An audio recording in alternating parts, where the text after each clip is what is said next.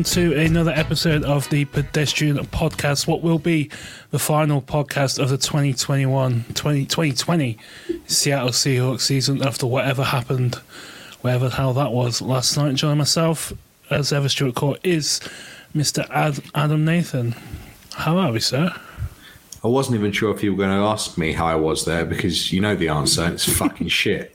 But one thing, there is a certain beer label which I was drinking before you joined the stream, and You I weren't. opened another one before you jumped on. Well, I mean, what chance have we got if you're going to be, you know, messing with you know the spirits like that, Stu? It's not going to work. you uh. cannot drink Camden Hells. It's Arsenal beer. I've told you this before. Yeah, I, I, to be fair, it was a Christmas present. It wasn't something I went out and purchased. You'd rather get a lump of coal for Christmas than Yeah, to be fair, yeah, there's a lot of explanation I could make, but maybe that'll be better than talking what we're going to have to talk about because the Seahawks lost last night, ended their 2020 season at home in the playoffs for the first time under Pete Carroll. They lost 30 to 20 to John Wolford and nine-fingered Jared Goff. It, I mean, don't really want to spend much time talking about it because I think it's more the post-mortem that people will listen to or more listen for. Um, but yeah, it was everything of the last seven weeks in the worst. I mean, uh, like the game was three and a half hours long, and it felt like nine. that third quarter. I think was well, it lasted an hour for one, and I think it was the worst quarter of football I've ever watched. It, wa- I think there were six punts, Yeah, uh, a turnover on downs, and a field goal. yep. and I don't think there was a play that you even would even resonate as vaguely memorable. In, I mean, that, that is true of the whole Seahawk game, to be honest, unfortunately. but that quarter was just the embodiment of a terrible couple of months of Seahawk football, unfortunately, wasn't it? It was, yeah, um, yeah. Like just, I, I can't believe the game was only three and a half hours long, as I said. Um, but it's just when the opposing quarterback comes into Seattle and completes, well, t- they both com- complete twelve for twenty-five and sub fifty percent. You're like, okay, cool. The Seahawks won that then, surely, right? And then that happened. Um, so like there's obviously a lot of blame flying around on um Seahawks Twitter and Facebook group and everything else. People are I mean everyone's had their opinion. Slightly varied from wild to quite sensible to somewhere in between. So what's what what is your main takeaway from last night? My main takeaway from last night is that that was a bad coaching beatdown as I've ever seen this coaching staff take. Um, if you think about the storylines in Seahawk world going into this game, I would say a lot of it focused on who's playing quarterback for the Rams. Um, what are we going to do about Aaron Donald? You know, and, and things like that. Well, their first choice quarterback was in an ambulance. Their second choice quarterback had three pins in his thumb, and the defensive player that we were all terrified about barely played in the second half. And Sean McVay and Brandon Staley just thought, well, we'll, we'll just coach around this. And because the scheme and the systems in place they've got are so well entrenched in there that you know it, it's almost like a like a great soccer football manager that when the system's right, you just plug people in and play. Um, you know, Leonard, Leonard Floyd had a game that Aaron Donald would, would be proud of. They they just coached around all the problems, and I think it says, it says a lot about where the Seahawks are right now that we focus so much on individual player and personnel um, because the scheme isn't there right now on either side of the ball. I mean, def- defensively is better. Uh, it's much better than it was first half of the season, but I just don't think there's anything there that you know for the, the the roots of what we used to do.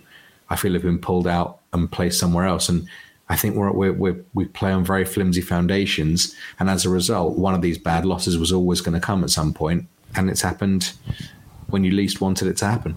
Yeah, I think the the opus on what happened last night has come from um, Jacson Bevens over on Field Gulls, who's, who's always brilliant with his cigar thoughts, but he just dissembled everything, everything of on the evening of the those of the game time, and obviously over the next six, seven, eight, nine months, obviously the next three, four, five years as well. But it's it's just the fact that how unprepared they were. Like talking Aaron Donald, Aaron Donald missed what forty snaps, probably 30, mm. 35, 40 snaps, and it was almost like they spent the entire week, right, just game planning for him, which uh, one didn't work anyway, but two, when he went out, it's like we don't, don't have to worry about blocking and pass pro because I think they got more sacks when Donald was out of the game than when he was in, which is, I mean, Leonard Floyd is just having our had our number this year uh, for the Rams, but it's just, it was just so, there's like a weird like arrogance to it almost, isn't there? Yeah, and I think Pete embodied that in his end of game press conference when he said that he had no place in his mind or something for that sort of outcome. It's, and it's, it's almost it's, like to be fair, it's the third or fourth. He said that before this season more than mm-hmm. once. But th- there is this view that the Seahawks obviously just think, and, and Pete especially, just think they're going to win every game.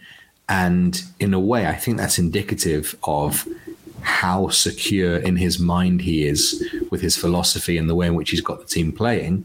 And for me, that's the ultimate problem with the team right now. And so we're at this tipping point where the head coach, look, maybe it's all protect the team bollocks and like, you know, not throwing her under the bus.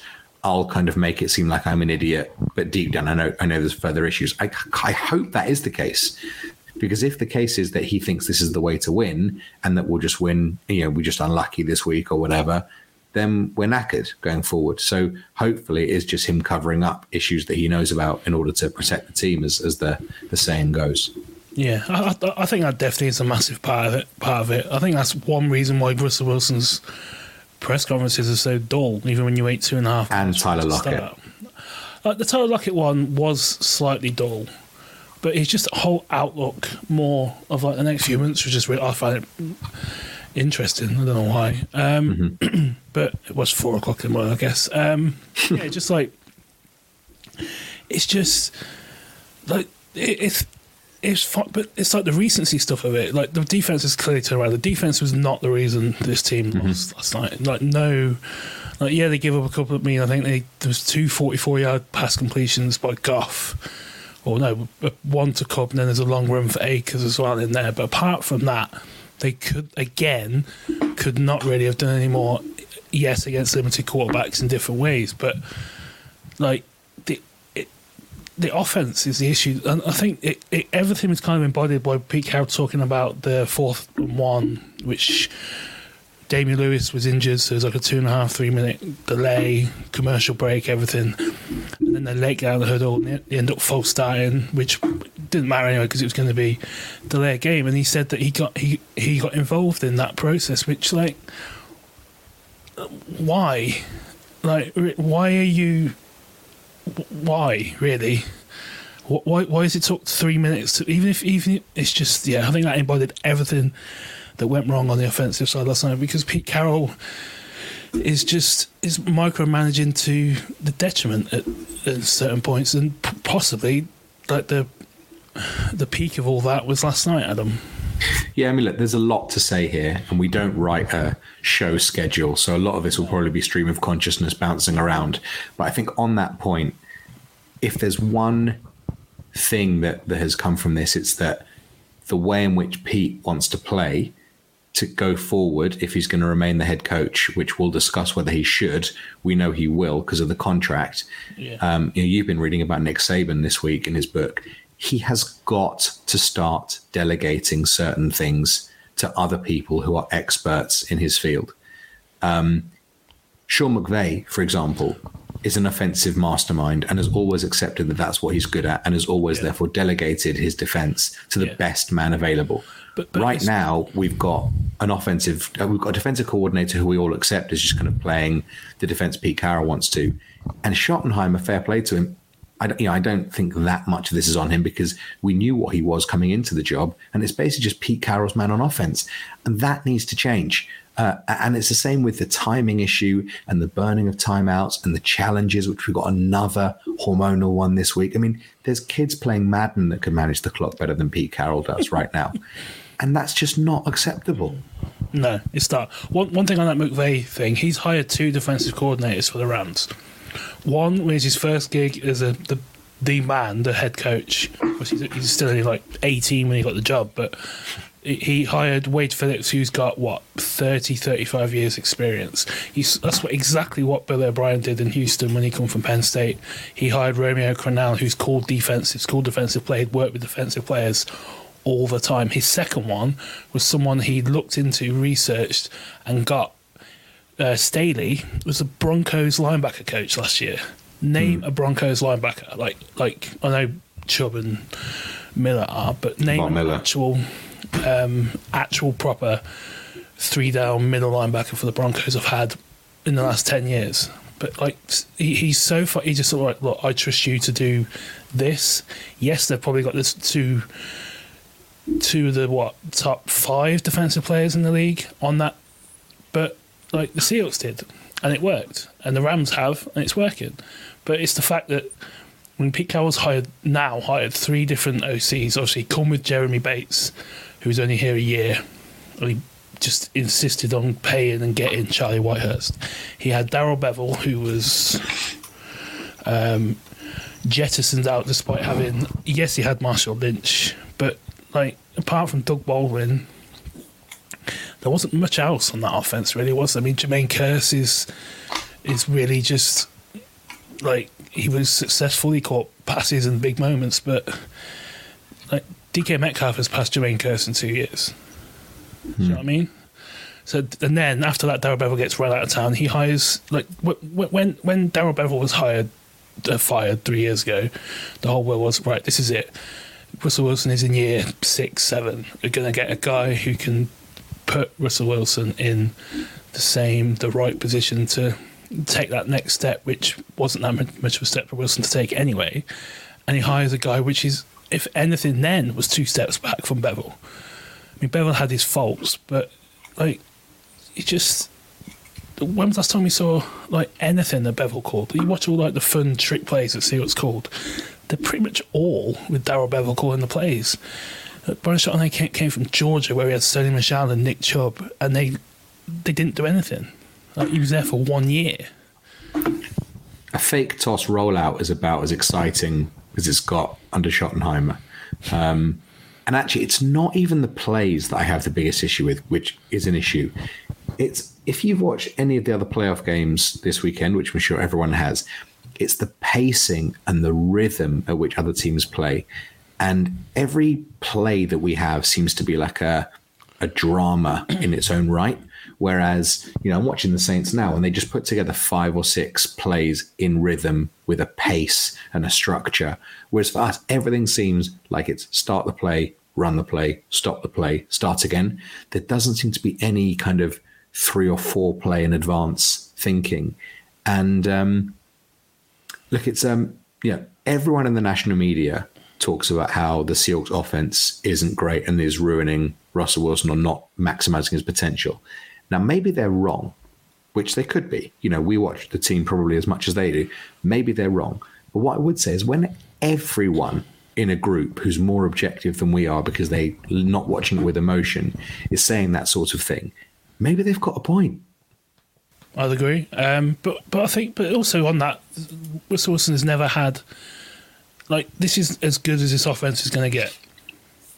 Like for target wise, because you got Tyler Lockett, a thousand yard receiver. DK Metcalf is just ascending at a wild rate. Chris Carson is uh, maybe at the peak of his powers, and then you've got people like David Moore, and the tight end room is not going to have the investment it had this year ever again for a multitude of reasons, and it's just been boring.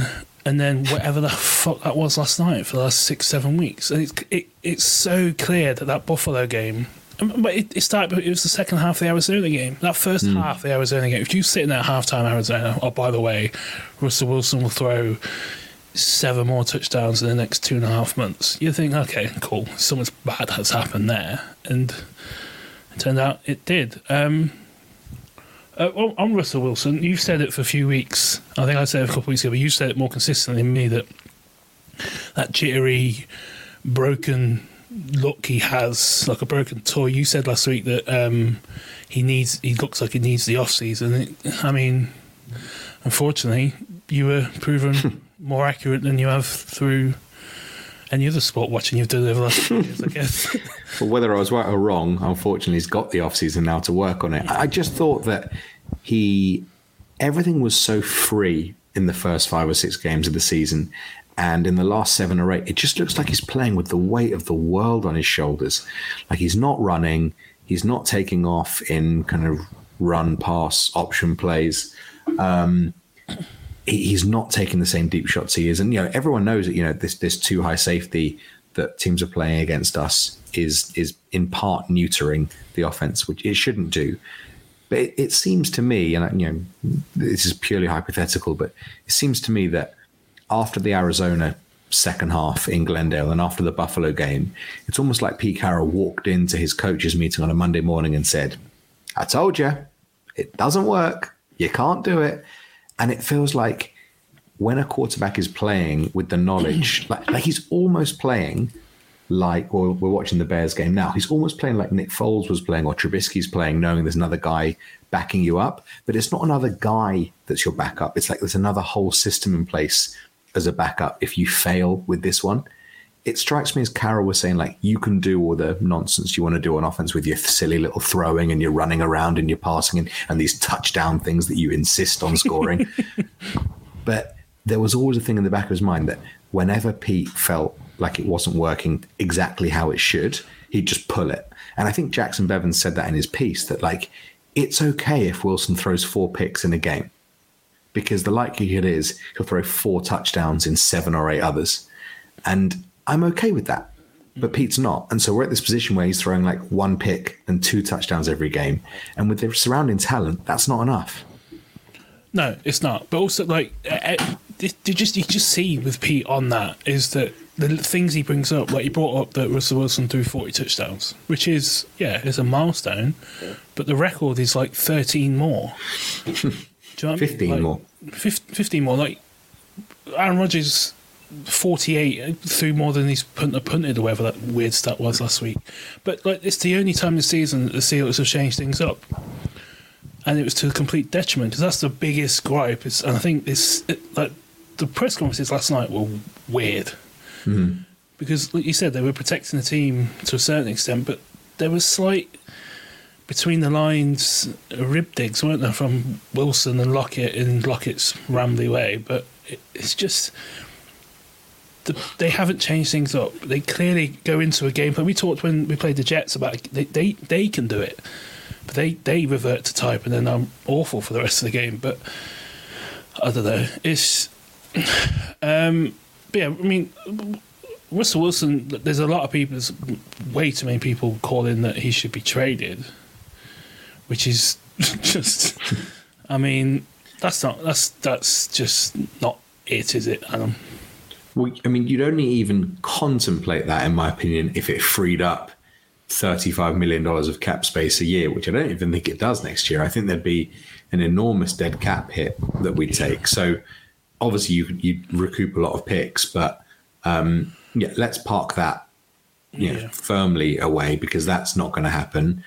My, my, problem is that it, I can't see any way that they're not just going to bring back the same main guys. In, in yeah, it's it's going to be Schneider, fine. It's going to be Wilson, fine. It's going to be Carroll. I'm not particularly fine with that, but he signed a new five year contract, so it's going to be that. And I'm struck by thinking how much is really going to change? Um, and that, that's what leaves. Like I, I'm not. At the end of last year, all the players were like, "This feels like the 2012 Seahawks team, and next year's our real push." And I didn't believe that because I didn't think there was enough talent. But at least you could see there was a full draft and like 60 million of cap money to play with. Mm-hmm. This team that we've just seen, what with that money and the Jamal Adams pick, like it's almost the resources of a team and a quarter. So it's going to be hard to have that again and and that's what leaves me most deflated today.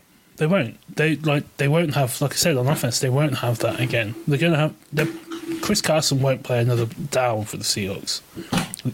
I think Mike Dougal made a point that the only way Chris Carson will is if it's like a Clowney thing, He hmm. comes back in like June, July, or whatever. Comes late, late in the process because it- because they have to not pay someone. It's going to be. It's probably going to be Chris Carson, and then you then you're trusting on Rashaad Penny, who has what 15 yards in the last 15 months, and Carlos Hyde maybe could be another three million, but he can only play a game at a time.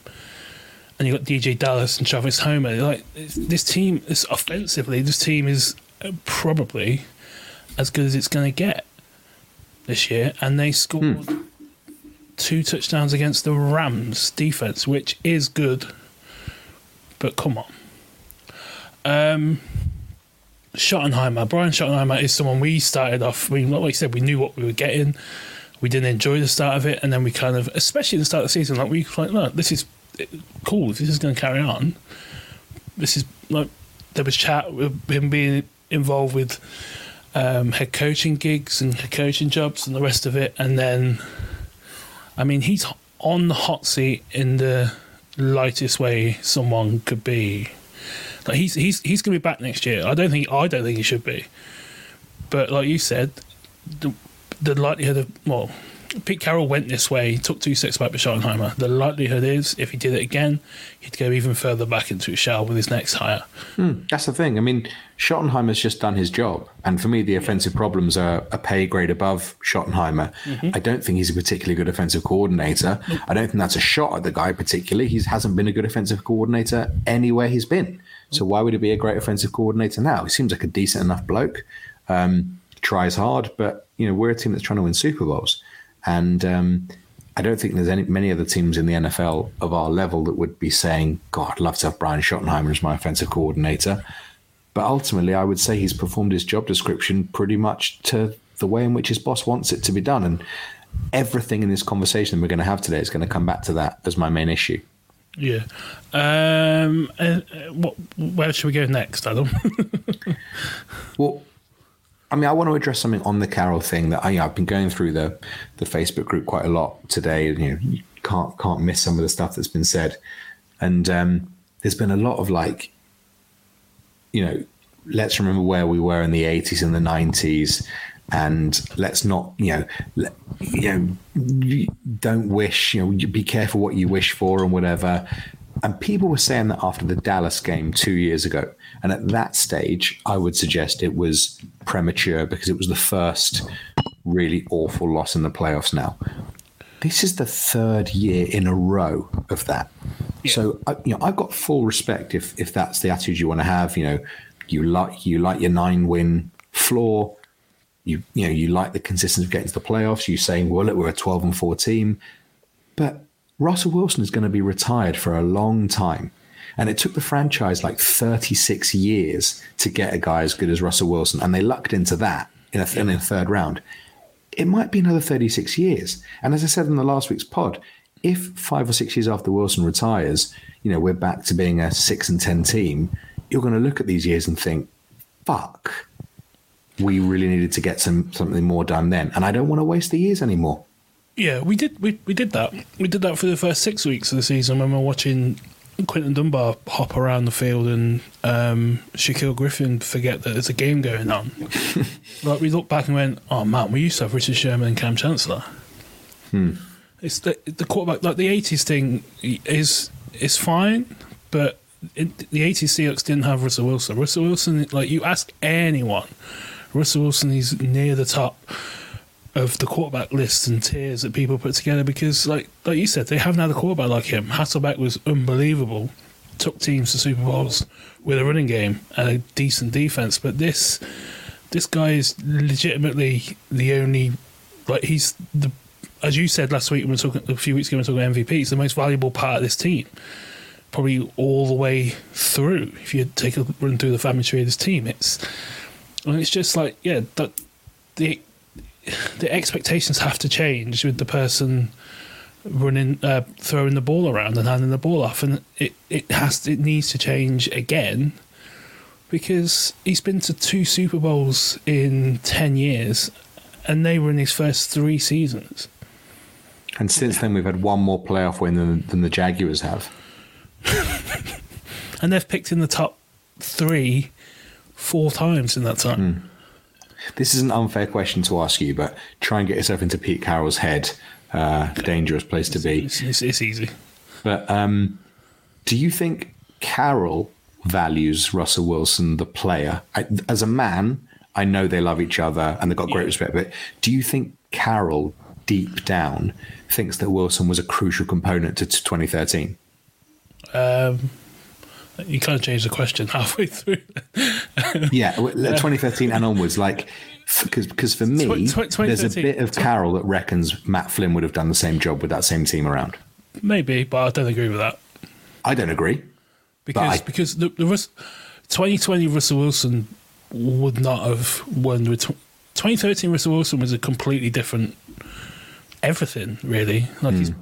Persona was different his um, like he, he was running the ball like Lamar Jackson like he wasn't he wasn't doing that but he was getting 25 30 yards. He was willingly running the ball. It was an option. I think it might have been Jackson again pointing out this thing that that like mesh point thing is just not isn't respected anymore. Um I don't know. There's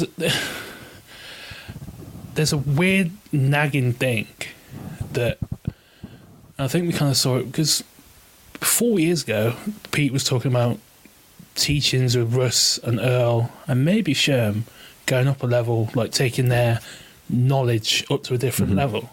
That never really seemed to change anything on field. It's the college coach part of Pete Carroll really is lingering at the minute How so? because we don't have any plus 30 year olds apart from Bobby Wagner in this mm-hmm. team. So is whatever Pete Carroll does, what, what Pete Carroll wants to do works with a guy in his first four in year, years in the league on what what was Russell on 600 grand, 900 grand a year, maybe hmm. those first three years. It doesn't work when the guy's getting 35 million. Hmm. Does that make sense? Yeah, it it's does. just it's a weird nagging thing. It's just like Russell Wilson's the other side of that thirty now. Like it just doesn't seem. I don't know. I I I'm. I think. I think people point out before Ru- Russell Wilson is a John Schneider guy. Mm-hmm. He's he's the reason he's here. John Schneider is the reason Russell Wilson's here. It's not Pete Carroll. If Pete Carroll, if Pete Carroll is way, we'd have had Andy Dalton. Into Well, we have Jamal Adams because of Pete Carroll. Schneider. Mm, it was a Carroll thing, wasn't it? From all you read, it seems like it, Carroll was the driving force behind getting. Yeah, but, but exactly that's defensive. But offensively, like I'm pretty certain we have DK Metcalf because of John Schneider. Didn't we trade up for DK?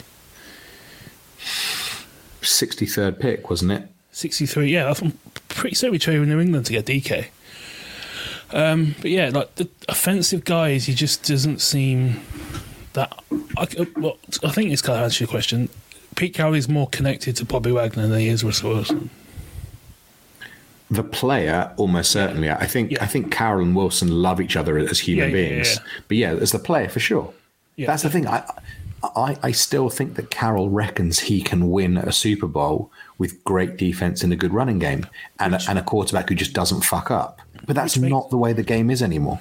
which half makes sense with how they've approached the backup position. Obviously, backup quarterback is not that important, but well, maybe is that a bit important because it's, as we saw last night. But yeah, like we've got Geno Smith. We had a seven. We've had one draft pick at the quarterback position since they took Russell Wilson.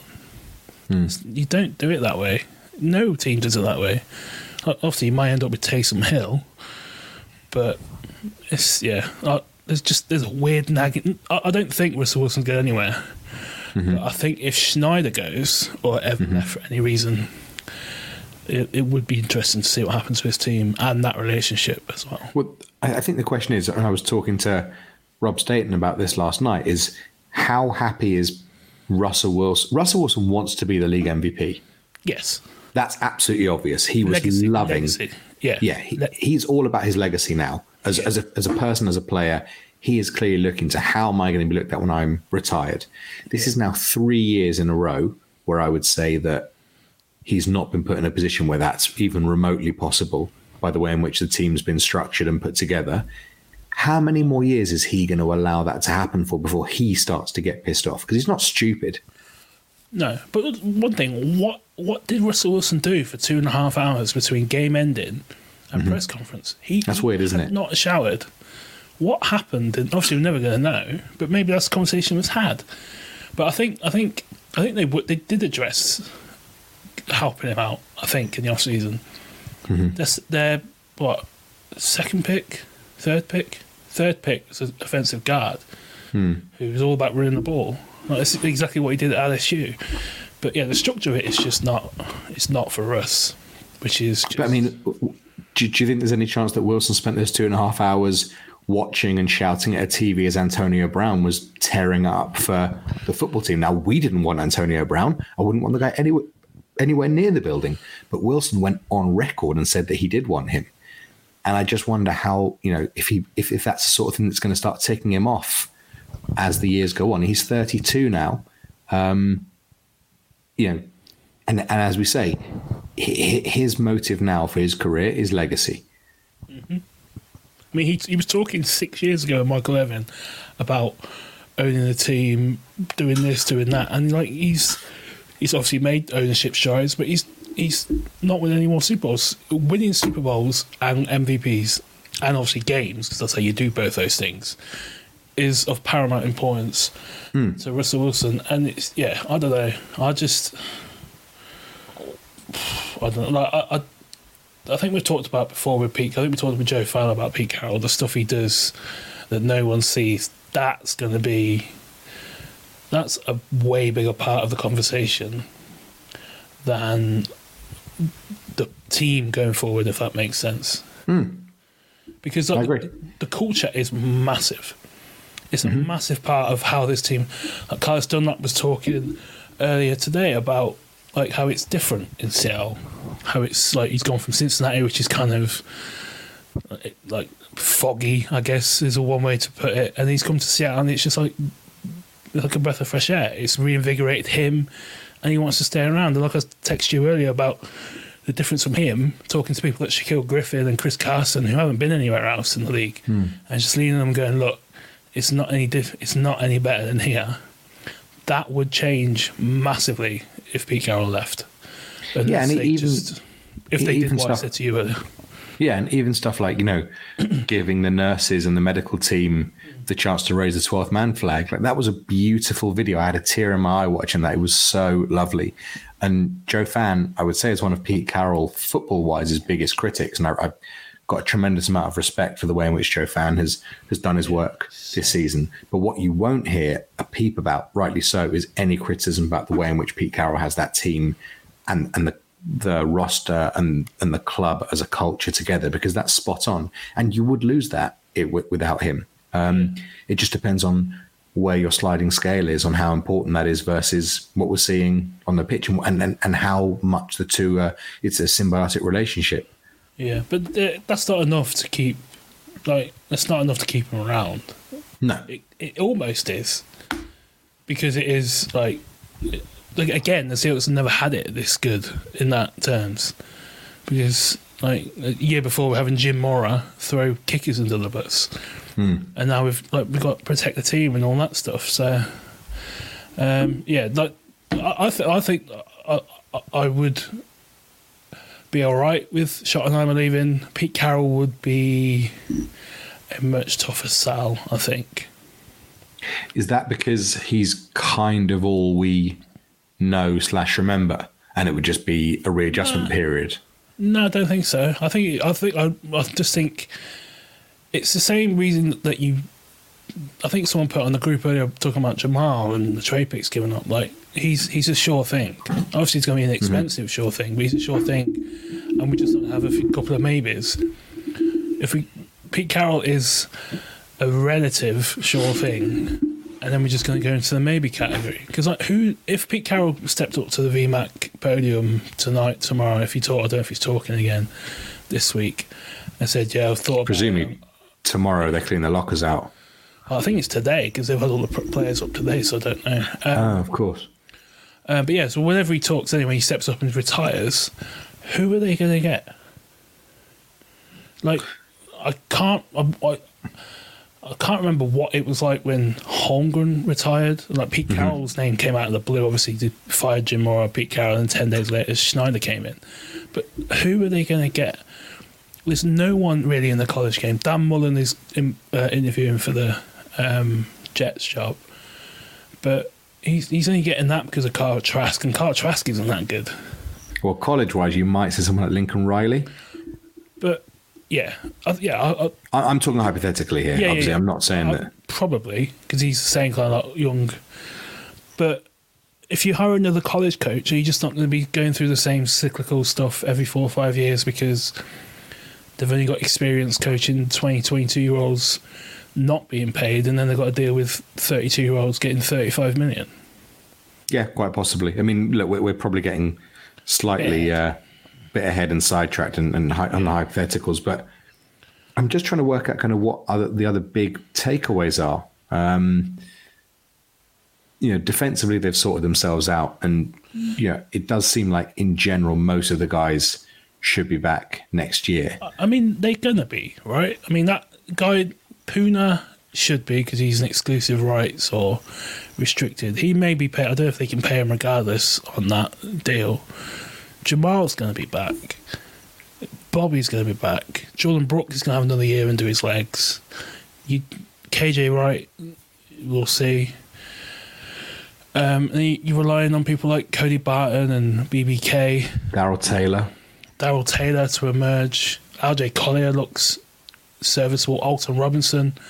Uh, Hawk Blogger was tweeting out last week the comparisons with him and Chase Young, which is a very Seahawk fan thing to do because, come on. Um, but yeah, like the defense is fine. The biggest thing the defense got to do is what they do with Shaquill Griffin because the Seahawks have no evidence of bringing in a guy who's played elsewhere in the league at cornerback has been a success. The only outside guy who was a success was Brandon Browner, and that was for two years, two and a half years, three years if you include his year in New England. Hmm. And he come from Canada, and he, he was he was he was some someone that Pete could mould into it. He didn't have bad habits in inverted commas. So letting Shaquill Griffin go would be a risk. Hmm. Offensively, it's a mess. especially if Duane Brown retires. Oh, I mean, if Duane Brown retires, then yeah. I mean, like, I think we talked to our group chat last night with Will, who um, said that he thinks was it, he thinks all the, the the starting five airline are going to be back next year or, or in the building already. It doesn't fill me with the utmost of confidence. Postage was awful last night. Awful. Iupati is. I mean, he's had neck injuries for the last two years. He's surely just going to walk away at some point. Brandon Shell is eight hundred thousand pound right tackle, and Damien Lewis could be good, and Duane Brown is 36, 37 and could retire. I mean, like you, yeah. I mean, look at the difference Whitworth made to the Rams last night. But um, but yeah, it's going to be interesting off season. The defense, I think, is fine. Norton's going to stay because Pete Carroll loves him. I think Norton. The only way Norton will leave is if Pete Carroll leaves. Um, yeah. Anything else? Don't know really. Um, I feel like there's so much I'm to not sure say, it's but been as cathartic as I thought it would be. Uh, yeah, I mean, I have to say, like, it's been a weird few years. I I don't feel like I've been on board, particularly for the last few years, in terms of how how they want to play, and I feel like I've been more analytical than fanatical, which isn't like me and how I normally am. Like, I don't, I, I, I don't celebrate as much during the games for the last few years as I have done in the past. I don't know why that is. Um, but last night I was really upset. And I was pissed. yeah, and like you, I was up till about four in the morning, just sat there on my phone, just kind of trying to speak to anyone that I could speak to, just to talk about it, um, and just read and listen to whatever I could about it. And in a way, I'm quite pleased that like I've still got that fire that burns, and I passionately want these guys to win. But yeah, I, I really felt flat about this. Um, I think partly because I may have an overinflated view of the amount of which they've spent going forward on this team and how much I fear that there's so much work to do in the off season I might be completely wrong about. But everything that they did over the off season and then during the season made it feel like they were throwing the kitchen sink at this year. And for it to end in, if, if you lose in the Super Bowl, you can say, well, look, you know, we're on the right. Even if you lost to the Packers in Lambeau in the championship game, steps have been made. But it kind of, it's hard to look at it anyway as one step back at the minute. And as we were saying in our Facebook group earlier today, uh, uh WhatsApp group, if we face the South teams instead of the East teams, the record may not have even hit double digits. No. Well, I said at the start of the season, if this team wins 10 games, Russell Wilson should win MVP. They won 12 and he's not going to get a vote. Which yeah. just, it's wild. Um, yeah, I don't know. Like I've, I've, I've been criticised by people, not criticised, jousted by people I've watched games with this season for not like getting involved as they were when they're watching the games because I just kind of sat there and just went, yeah. Like the only game I was involved in this year was when we beat the Rams two weeks ago.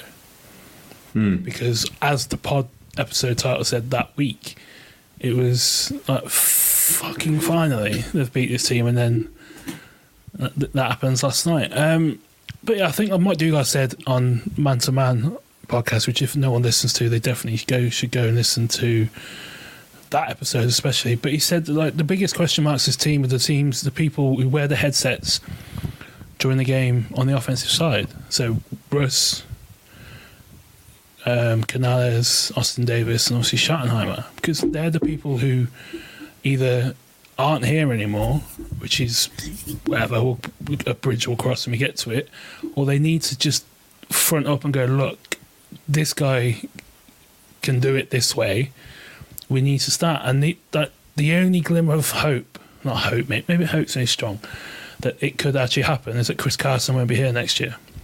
Hmm. You haven't got that reliable running back to lean on. Rashaad Penny, DeeJay Dallas, Carlos Hyde, uh, Travis Homer, Alex Collins probably for two weeks. Like the fact that that running back, that legit RB one, is not going to be here, may force the hand, but that's just very clutch straws a bit, Adam. Is it acceptable that Nate Carroll, Austin Davis, who have absolutely no coaching pedigree, are so close to being so important in the Seahawks offense? I think Austin Davis has a lot more um, breathing room than nepotism. Yeah, Austin that's Davis, fair. Austin, Austin, Davis was an NFL quarterback. Like Jose Mourinho was not a good football player. No, that's true. I'm just lashing now, to be honest. I'm, I'm, just flailing. Um, but yeah, no, it's like, like I, I told my mate as a Rams fan, I was like, do you know who that guy is in next to us last night? He went, who? I was like, Austin Davis. And he just let out a cackle. Because, like, how is a team with just so much investment ending up with I don't know. Maybe I'm ended up the same uh, avenue as you. Maybe, but I was going down the same road there. Um, do you think anything will change on the offensive side of the ball, coaching wise? I think I think Mike Solari will be fine. It wouldn't surprise me if they made a gesture firing. Yeah, and yeah, it probably will be Solari. I think that would be a little bit harsh because he, if you look at where this offensive line was a couple of years ago, I mean, it was such a mess. And I do think, I do have to say, that the Rams are one of the rare defenses that are in the NFL that are almost a shutdown defense. And that doesn't really exist anymore. And so to base too much of what the offensive line did last, you know, this season on last night would be unfair. I thought overall the offensive line had, you know, a B plus season, uh, B to yeah. B plus. Yeah. I don't think they were the reason why Wilson, you know, most of the sacks he took, you can watch the tape back and, you know, load of his sacks were, were, were on him. So I had no problem with Solari, but I, I, think he'll be a gesture firing because they probably will see that as the easiest person. And I think Pete Carroll has too much emotionally invested in Brian Schottenheimer to to pull the plug on him. But why though? I don't know. I, I, if if it was me, I'd, I would can Schottenheimer and just like we're seeing with Houston that Deshaun Watson is trying to push his way towards the exit door peers, maybe in Miami, because he wasn't involved in the decision process of a GM, which is hmm. surely as important to a quarterback as the guy calling the plays. Which is why Well, I think- Deshaun I mean- Watson wanted to be involved in this because the GM is now going to pick the coach, which is going to help Deshaun, which is exactly the same as what the OC is going to do for Russell Wilson. eight weeks in the NFL is more than long enough to base a trend and see patterns on it. And I would say that the last eight weeks wouldn't have been a hell of a lot worse if you or I were calling the plays, or if we had the the uh, those ill-fated moments in inverted commas where Wilson's headset magically goes off and he has to call the plays himself, and we end up scoring a touchdown every single time. Uh, I mean, I don't know how much how often you spend talking about the Seahawks outside of Seahawk fans and, you know, talk to other people. But a mate of mine called me yesterday morning before the game and he said, if the Seahawks spiked the ball on first, second, and third down and then just let Wilson do whatever he wanted to on fourth down, would they be worse on offense? And obviously, it's a very hyperbolic question. But imagine that even being asked of any other nominal top five quarterback in the NFL and, and the way in which the, their teams are built around them. Like, Rodgers doesn't even like LaFleur, but has grown to begrudgingly respect the way in which he's got the best out of him. This team does nothing to get the best out of their best asset. No. Also, does Aaron Rodgers like anyone?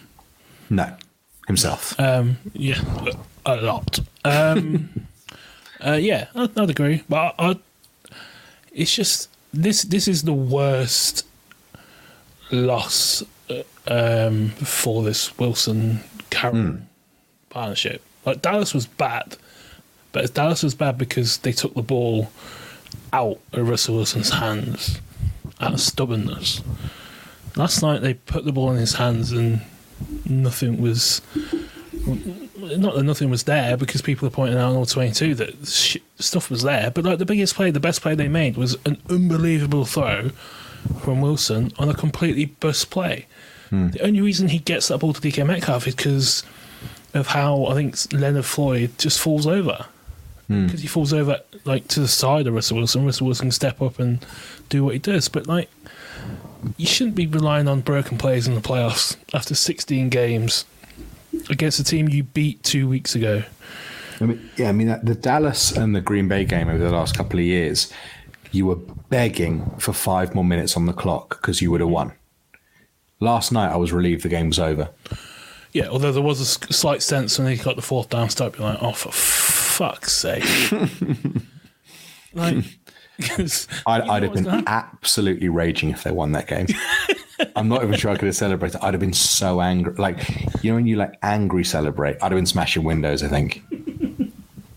Yeah, it, yeah, it, was, it just wasn't very good, Adam. Um, Apart from that, yeah, it was fine. Uh, yeah, I think, uh, like I said, I don't think it was as cathartic as I thought it was going to be. Um, anything else you want to talk about from last night? no, I've enjoyed it. This has been uh, this has been good. We're, we're on a new platform. I think we've got we've got a couple of Patreons watching. Yeah, man. Have they got any questions they want to buzz in? So Pete Carroll's staying. Okay, so if Pete Carroll's contract was up now, Yeah, would you want to extend him? with in a way that he wouldn't sign. If that makes sense, because there is who who are we gonna hire? Forget that. Coaches have come from all over. Like no one really knew who Bill Belichick was when he joined the Patriots. Oh, you know, they did, but as in he was a Browns decent head coach. You know, Yeah. it might be that you know Dan Quinn could come back and has learnt enough and could be a genius head coach. I'm not saying he would, but forget who they would hire. It is Pete Carroll, yes or no? Uh, no, Kind of says it all for me. I mean yes. Uh, no, I don't think I would because um, I think we can both say that like we follow sports, but we follow sports teams, and the sports teams we follow. The Seahawks one is supposed to be like It's supposed to be the fun. Yeah, it's supposed to be the release. It's supposed to be like, yeah, we invested in it. Of course we are, but the investment is different. Does that make sense? Because like mm my weekend is ruined. Yeah. And yesterday, 17 hours, Cov lost and the Seahawks lost. so the only thing I've got now is Gustavo Hamer for the next three months until he leaves for seven, eight million in the summer. And then I've got, what have I got then? But yeah, Got your uh, podcast. you enjoy that? Maybe I guess. Uh, yeah, uh, Dave asked Dave Sayers the hero of the Ped Pod. He is the listener. Like we've always referenced him all season. The one. He is the one listener. Uh, franchise tag for the year. Does it come into play? Shaquill Griffin. I think that's how they keep Shaquill Griffin. Which is Yeah, I mean, lot you're not going to give. You're not going to. Get. Why? It's a lot of money. It is a lot of money. Like that's what. That's really what he's worth over two years, to be honest. It's. I think it's. Is it twelve and a half million for DBs? It must be a, there or thereabouts. Yeah. It's. Well, I th- if Schneider hates it and he mm-hmm. doesn't like using it. I think the only time he used it was on. Did he use it on Hauschka? Like 2013, maybe. I think it's the only time they used it. Uh, he doesn't like use, but use it for kicker. It's like two and a half million. Use it on hmm. DB because I don't know. Yeah, I think if they use it, it'll be Shaquill Griffin. Do you think? They I mean, for for me, I'd be tempted to transition tag Chris Carson. I think that's eight point seven million, and which is a lot of money, and it's kind of what you'd want him to be signing for maybe a year and a half on, maybe you know, two for ten or whatever. No one else is going to give him more than that, and I think that's how it works, isn't it? Transition tag is if someone bids more, he can go. I think think that's Yeah, how I it works. Yeah, yeah, I think so. I'm not too sure, but also they won't do that, and they'll they'll they won't do that. Chris Carson will sign somewhere else, and they'll say if that question's ever asked of them, why didn't you do X, Y to keep Carson? They'll say because we respected what he did for us, and we wanted to see him rewarded.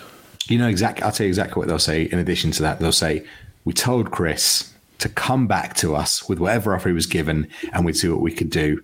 And they'll say, Like- "Nope." I'm, I'm, I, I kind of hope I'm wrong, but also I said earlier, with I think if Chris Carson's not here, it will force the hand a little bit of whoever's calling the plays next year. I don't. I think that's the thing I'm surest about of this Seahawks off season is that Chris Carson won't be here next year, which is it, it's understandable for a lot of reasons. Obviously, the RB don't matter. Crowd will imagine if they announce a contract extension tomorrow for Chris Carson.